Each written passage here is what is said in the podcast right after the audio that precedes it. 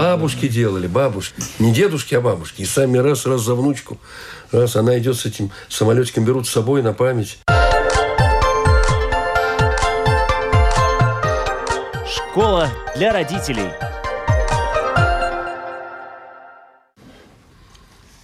Здравствуйте, с вами Марина Талапина. Это программа «Школа для родителей». Наши подкасты слушают в разных странах, на разных континентах, э, благодаря платформам, включая Spotify, Google, Apple подкасты. Нас можно слушать на нашем сайте lr4.lv. Кликайте, слушайте. Мы очень рады вам и вашей обратной связи, вашим комментариям, вашим запросам. Сегодня у нас в гостях я рада представить Эдуард Ямницкий, учредитель и преподаватель общества «Аэрокласс», и также Андрей Курасин. Очень приятно. Преподаватель да. «Аэрокласса». Здравствуйте. Здравствуйте. Здравствуйте, Марина. Здравствуйте, слушатели. Зачем мальчишкам и девчонкам мастерить самолетики, что это им дает, какие навыки раскрывает, э, что они от этого получают. Сегодня мы об этом говорим. И для начала я хотела бы спросить вообще, как давно вы сами занимаетесь авиамоделированием, Эдуард? У нас несколько участников в нашем обществе. У нас есть ветераны, которые занимаются этой деятельностью с 70-х годов. У нас есть присоединившиеся, которые увлеклись моделизмом буквально вот э, в эти годы, начиная с 18 года, как мы организовали наше общество. То есть у нас такая разношерстная компания, и каждый принес что-то свое. Кто-то принес моделизм, кто-то пришел из педагогики. В общем, у нас много участников. Рассказывайте о себе. Я, э, в общем-то, все время к этому шел, занимался разными авиационно-техническими видами спорта. Это был дельтапланеризм, парашютный спорт, полеты на частных самолетах. В общем, благодаря моему коллеге Андрею Барову, который вот у нас основной специалист технический, который участвовал во всевозможных соревнованиях на территориях бывшего Советского Союза, ну, решили создать нечто для детей. Андрей Иванович, а со скольки лет вы занимаетесь? Ну, педагог по образованию, историк по образованию, да, и большая часть, конечно, провел все-таки в стенах учебного заведения, в школах, интернатах. Работа с детьми мне ближе. Но небо меня всегда влекло, особенно посмотреть на него на Рижском взморье, действительно. Ну, всегда притягивало, но дельтапланеризм, вот эти такие довольно экстремальные виды спорта, я, честно говоря, побоялся. Вообще высоты боюсь, вот, в отличие от Эдуарда. Вот там подходить там с пятого этажа, с карниза, смотреть вниз, всегда ноги, так сказать, поджилки тряслись. Но, преодолевая страх, играли в салки даже на крышах. Да, было такое дело. Но дело в том, что я знаю, что человек падает вниз, а не наверх. Только при сильном ветре он может полететь. Но в целом вот э, совершенно недавно, вот с 2018 года, как бы самолетики мы делали все. Помните, наверное, все. Может быть, сейчас немножко другое поколение, когда спрашиваешь, сделайте самолетик из бумаги. Ну, интересно смотреть на руки детей, и как они их делают. Другие даже не знают, с чего начинать. А в 6 лет вообще мы умели все эти самолеты. И все тетради были где? На улице, во дворе. Дворник бегал, кричал, кто разбросал. Но самолетики-то из бумаги делал, всегда старался пускать как можно дальше. И чтобы они летели дольше, тоже устраивали такие соревнования тогда, с пятого этажа. О, мой дальше полетел. А вот э, столкнулся именно с авиамоделизмом вот только в 2018 году точно, если дату взять, научиться никогда не поздно. Э, как говорил классик, учиться и учиться и учиться, век учись, дураком помрешь. Потому что столько в мире всего интересного, прекрасного, даже, может быть, и не совсем нужного, если так посмотреть, в наш э, довольно меркантильный, утилитарный век, не совсем это нужно, но в целом все равно тяга к творчеству, это отличает человека от животного.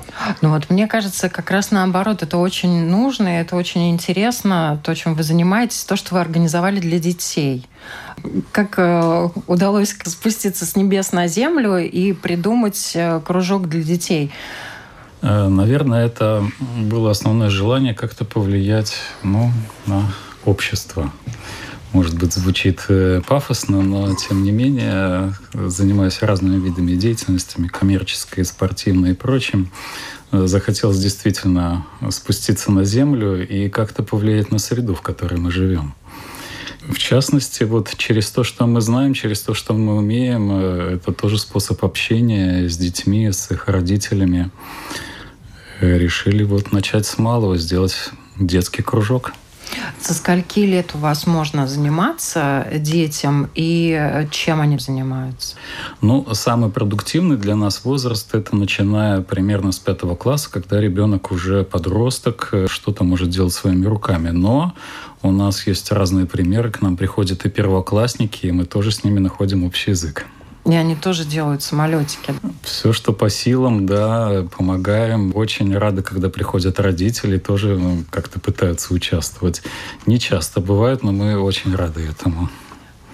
Расскажите о самых маленьких. Чем они у вас занимаются, Андрей Иванович? Ну, маленькие, Эдуард правильно, возрастные особенности каждого возраста, они, естественно, важны. И этапы воспитания, они, естественно, давно уже в мире зафиксированы. И как бы человек все равно не меняется. Он маленький, чуть больше, старше, старше. Ну, понятно, везде это происходит.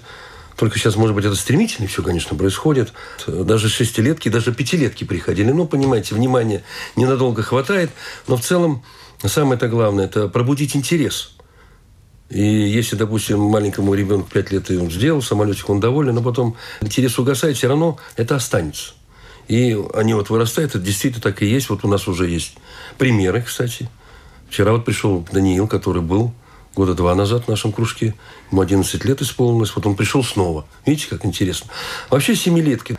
Первый класс. Вот 6 все-таки маловато. 7-8 лет. Это такая довольно благодатная почва. Потому что ну, вот здесь Эдуард немножко скромничает. Конечно, на общество мы влияли. Каким образом? Ну, будущее мира в кроватке, помните? И каким ребенок вырастет, таким и будет будущее мира. И мы проводили презентации.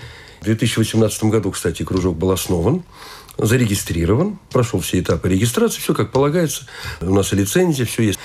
За это несем ответственность. Вот э, за пять лет вот этой работы мы охватили примерно около тысячи школьников. Тысячи. Это не пафосная какая-то цифра, это реально. Проводили очень много презентаций. У нас до ковида была очень такая активная деятельность по школам. Был огромный охват. Причем начиная с пятого класса и кончая девятых, десятых. И даже старшеклассники были. В итоге что? Два человека. Представляете, из тысячи только двое, обратили внимание. В общем, работает больше сарафанное радио, именно рекомендации. Потому что все-таки, э, когда ты вот на презентации пускаешь самолетики, все дети хотят, у всех поднимается настроение, учителя хотят спрашивать телефоны, раздаешь визитки. Приходите, да, будем звонить. И что? Эдуард э, прав в том, что действительно повлияет на общество, но вот именно техническое творчество, именно вот умение что-то делать, желание делать руками что-то, действительно, к сожалению, в наше время оно не так востребовано авиамоделирование, оно, в принципе, в будущем подразумевает и авиаконструирование, да. если кто-то увлечется всерьез. И это такие навыки, когда ребенок учится делать сначала самолетики попроще, потом посложнее. На самом деле они могут пригодиться и в будущем. И там и законы физики работают. Давайте немножко раскроем нашим слушателям тайны того, чему вы обучаете детей на первом этапе, потом какие они самолетики делают и так далее. У вас же достаточно серьезная, обширная программа. Большая линейка, да. И вот в э, программе, которую, кстати, утверждала Рижская дума, ну, комитет по спорту и образованию, и вот Андрей Васильевич, вот Эдуард, и потом еще другие принимали участие. Ну, да. полярные летчики, потом профессора даже помогали. Все, в принципе, задействовано было. И все было выстроено от самого такого простого к сложному. И причем поэтапно первый год, второй, третий, четвертый год, да. Это все как вот школьный процесс образовательный. Там никаких таких вот мелочей, как бы сказать, провалов нет. Вот это очень важно. И вот Эдуард к этому, в принципе, изначально стремился. Это его идея. Благодаря ему, дай бог ему здоровья, он собрал людей. Есть масса людей очень талантливых, ну и, к сожалению, невостребованных. Вот это беда сегодняшнего общества, не только там в Латвии, это вообще в мире. Они много знают, много умеют. Ну вот, и вот они, по сути дела, остаются невостребованы, конечно. А вот он нашел таких людей, тоже Андрей Васильевич Баров, ну, прекрасный. Вот он с 7 лет занимается авиамоделизмом, вел здесь уже давно, еще тоже на Украине он вел кружки, представляете, в Казахстане начинал, в Казахстане он там родился. И он прошел, в принципе, все этапы роста. И вот для него это, по сути дела, любимое дело. Вся жизнь. Да, да. Да, и, да представляете, параллель сплошной, да. И он вот знает тонкости, причем это он нигде это не выпячивает. И вот он потом уже более взрослым детям преподает законы аэродинамики, какие воздействия, там, вертикальный, там, боковые ветры, как все воздействует. Формулы они даже пишут. Даже читали наши первый курс, да, был, они даже читали доклады, помните? Да, Просили сделать доклад по какому-то да. Да, самолету отдельно, по какому-то авиаконструктору. Готовили доклады. Э, в принципе, задача кружка – раскрыть способности детей. Вот и все. В этом ну, помимо того, чтобы да. раскрыть, еще и историю самолетостроения да. вы тоже даете. Конечно. Да? То есть вы строите какие-то совершенно, казалось бы, простые модели там с первоклашками, второклашками, третьеклашками из пенопласта, правильно? Да, да в том числе, да, пенопласт, да. потолочная плитка. Все, что можно купить в магазине депо, все используется. И они на крылья самолета пишут название самолета.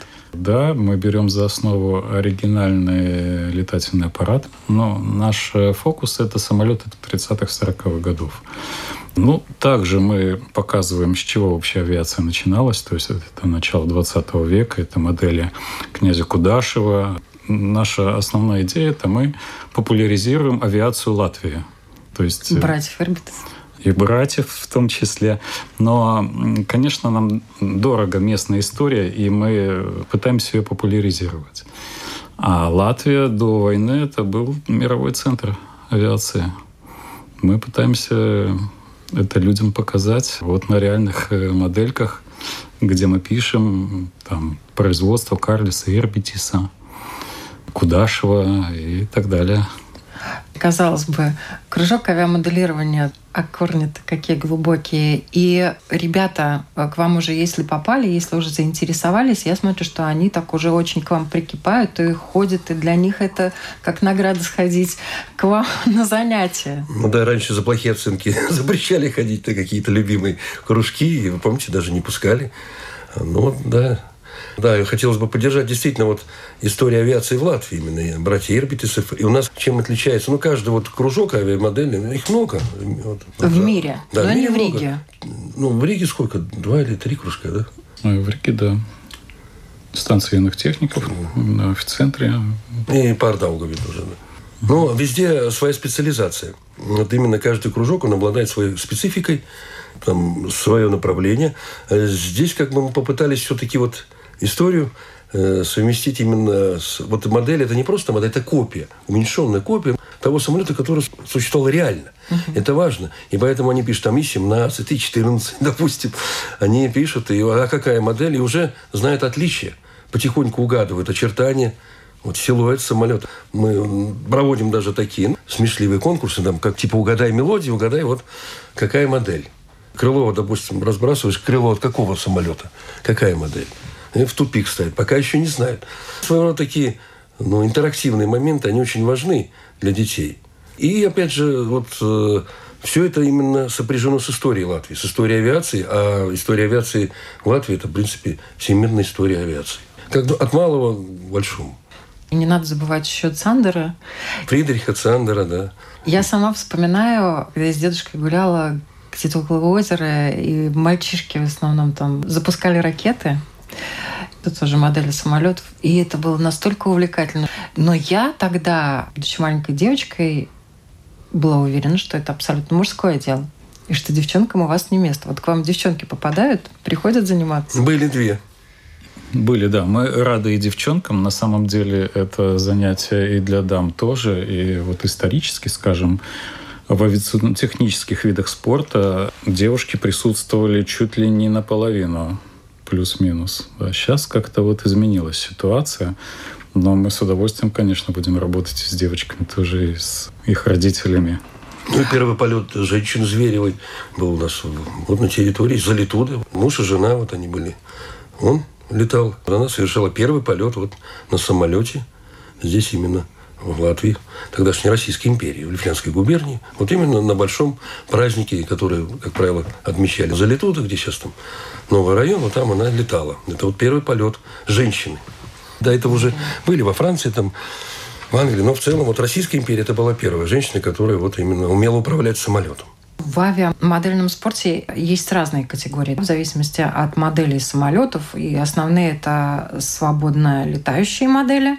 Пилот только запускает модели, и между ними нет никакого контакта. Он запустил, чем дольше продержится, тем лучше. Также есть э, кордовые модели, они летают по кругу и управляются двумя тросиками так называемыми как раз кордами, да? Да. И радиоуправляемые. Ваши дети учатся делать и управлять всеми тремя видами?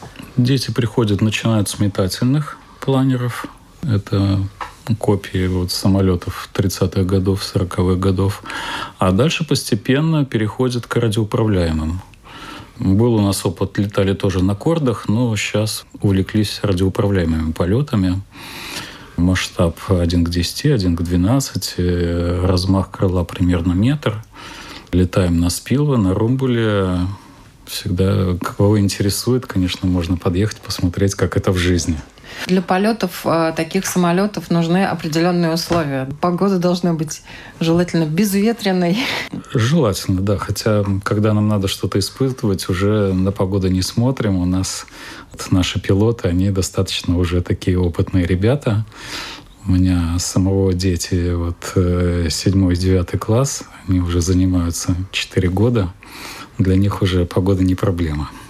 А соревнования проводятся у нас? И ваши дети со своими моделями участвуют? У нас был опыт участия в соревнованиях в Литве. Мы в прошлом году участвовали в Шилюте. Мы с удовольствием организовали бы соревнования здесь у нас в Риге, но нужны единомышленники, нужен кворум.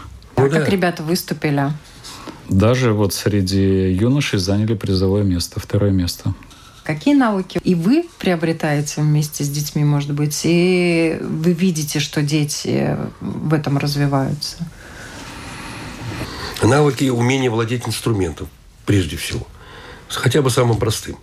Там, тем же ножом. Навыки черчения. Сейчас, знаете, черчение, по сути дела, исключено ну, из Причем учебного живое процесса. черчение. Да, да, живое черчение.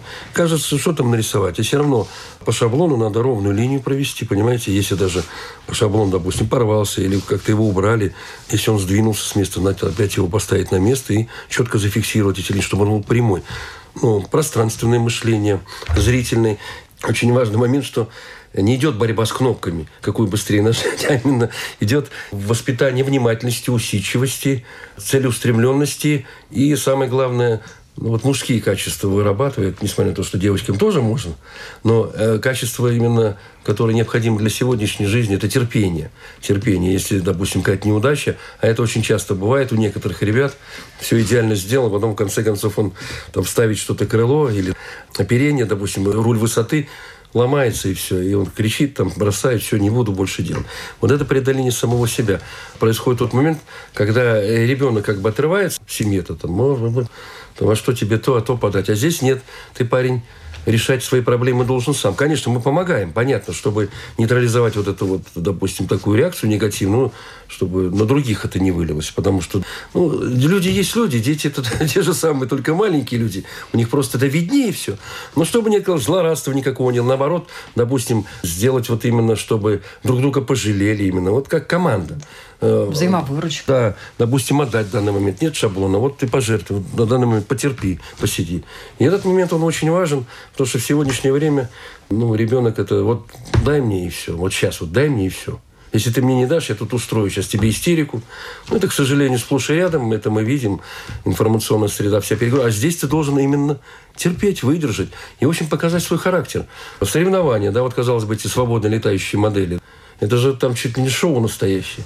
Казалось бы, метров 10 остался он уже на первом месте вчера, и у него отваливается нос, потом отвалилось пол самолета, и он сходит с дистанции. Все, тут не заклеишь ничем, надо терпеть. И видно, как человек переживает. Ну что он, вот первое место, а тут его выигрывает Вася. Вот, кстати, первое место вчера занял. Всех выиграл. Это было, конечно, для старших ребят, которым по 10-11 лет, конечно, таким небольшим шоком. Так что вот очень момент важный. Вот и эти поэтапные, начиная вот с осязания, материал почувствовать. Ну вот мелкая моторика работает, внимательность, э, терпение. Это все, как бы сказать, в комплексе э, развивает маленького человека. Самое главное. Некоторые уходят, да, вот были у нас там по два года ходили, ну, уходили, может, вырастали, может быть, становилось неинтересно, но вот те, кто остаются, они уже настолько становятся, нельзя сказать, фанатами, но именно это их любимое дело – соревновательный момент детей. Это их тоже закаляет в какой-то степени и учит радоваться за своих ребят и своих коллег, у которых получилось сегодня лучше. На самом деле и вырабатывает дисциплину какую-то и уважение к тому человеку, у которого получилось сегодня хорошо. Тут вот ваши ребята, как кстати, реагируют на соревнования и чему они научились? Вы как папа.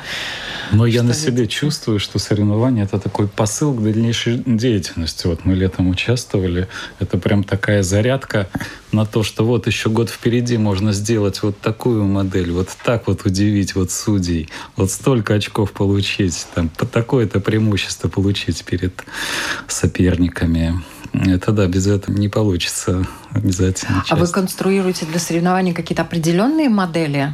Да, безусловно. То есть есть правила. Мы участвуем в соревнованиях по моделям копиям. Соответственно, есть требования к документации, к исполнению. Конечно, можно купить в Китае, принести, ты тоже будешь участвовать, но надо понимать, что ты уже не получишь столько очков, как тот, кто сделал своими руками. И тут тоже интересный момент. Сейчас такое разнообразие да, в магазинах очень. Э, моделек. Буквально с маленьких микросамолетов, которые уже обладают каким-то искусственным интеллектом, который там поддерживает этот самолетик вот сам. Он чувствует этот и, конечно, ну, а есть деньги, пошел, купил. Порадовался жизни. Да, да, Ты да. авиаконструктор почти, да? А с другой стороны, у вас, ребята, получается, делают эту модель из материалов, которые купили в магазине и клеят. Под все, руководством, все. под чутким руководством всегда обращаются по всем, по всем вопросам.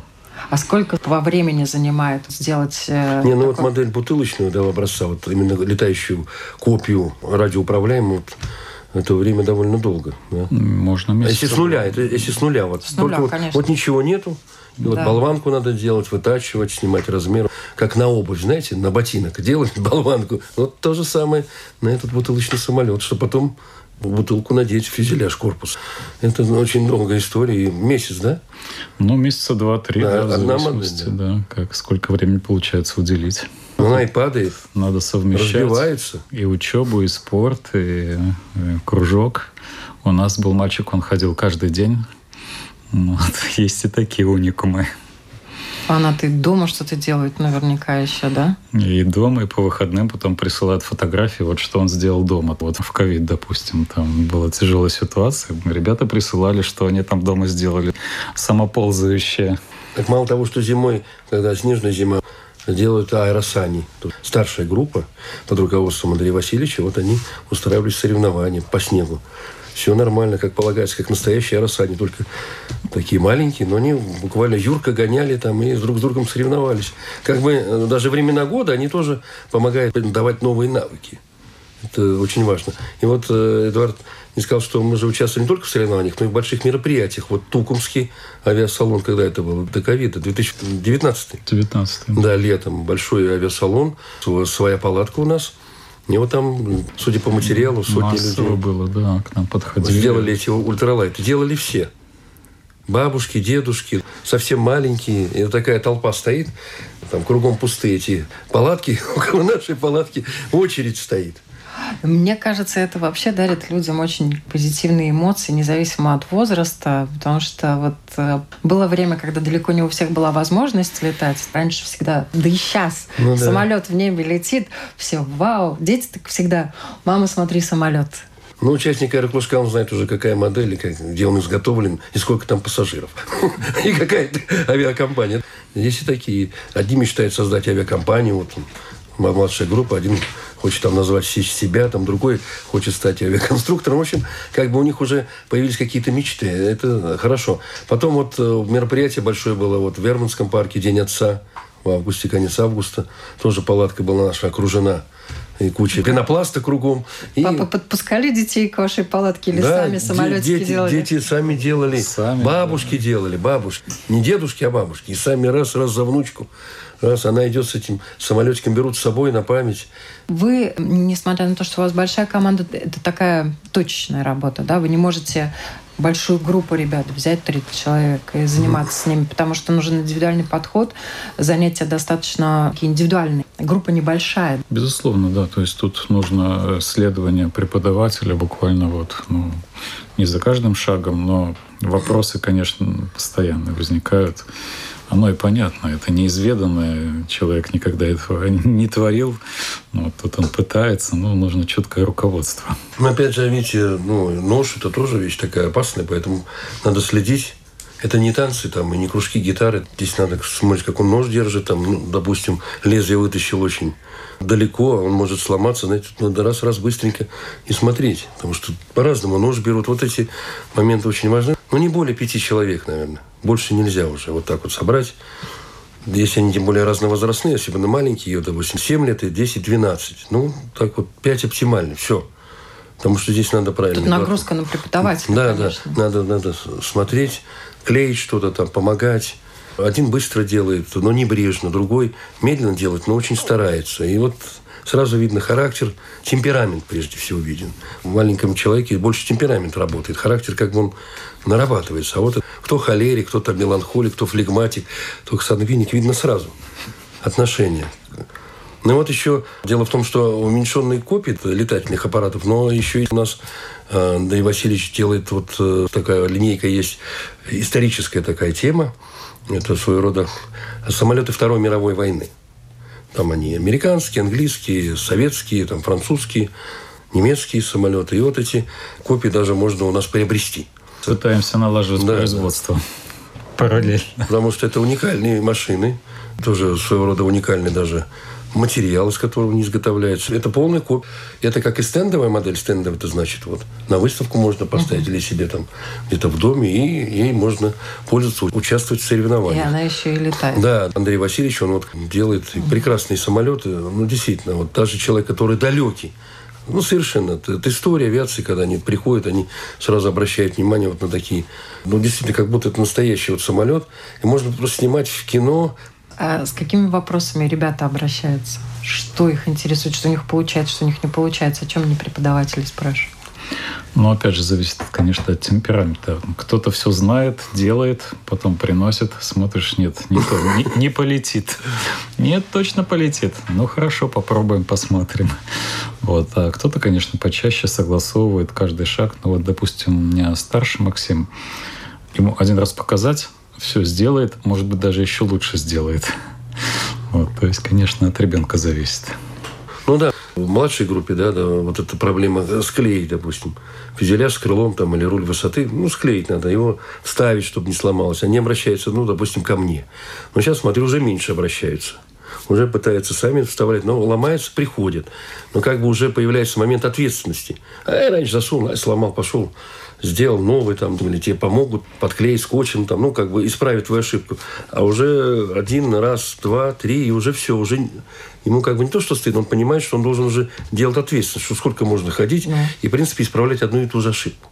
Они таким образом как бы взрослеют, и просто вот процесс научения идет. И я благодарен родителям за то, что они заботятся о своих ну, детях в будущем, потому что это действительно любой э, навык, любое умение, оно даже впоследствии потом, ну, как это говорят, на рынке труда огромный плюс. На самом деле, конечно, слава богу, что есть такая возможность у наших латвийских детей учиться авиамоделизму. Участвовать в соревнованиях, дай бог, чтобы это все на самом деле развивалось, потому что гаджеты гаджетами, робототехника робототехникой, но я думаю, человек, который и робототехнику освоил, и авиаконструирование, будет знать больше.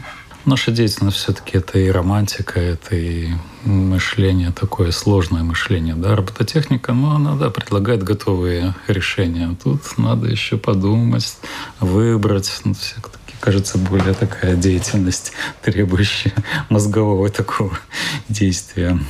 Самое главное, что вся система э, нынешней школьной системы, не только у нас, она направлена уже давно и катится по системе облегчения всего и вся.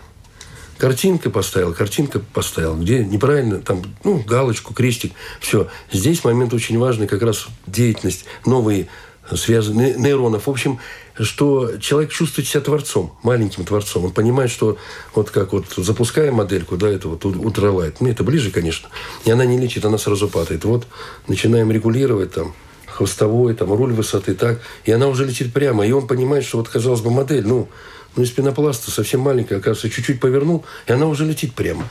Понимаете? И чтобы научиться ее бросать прямо. Это же столько вот этих вот маленьких мелочей, которые ребенок сегодня проходит очень быстро. Каждый, допустим, урок, особенно вот соревнования, действительно мотивирует. И вот еще раз хотелось бы сказать, чтобы кто-то присоединился бы. И вот мы давно уже как бы мечтаем в Латвии провести какое-то такое свое хотя бы небольшое соревнование, полеты, единомышленников найти, и чтобы развивались дети.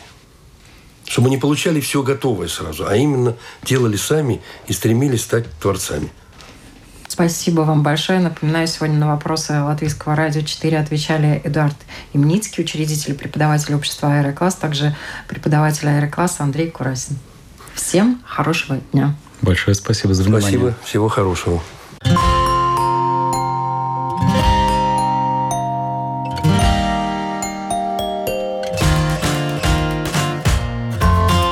Стать другом, учителем, доктором. Научить доверию, терпению, радости.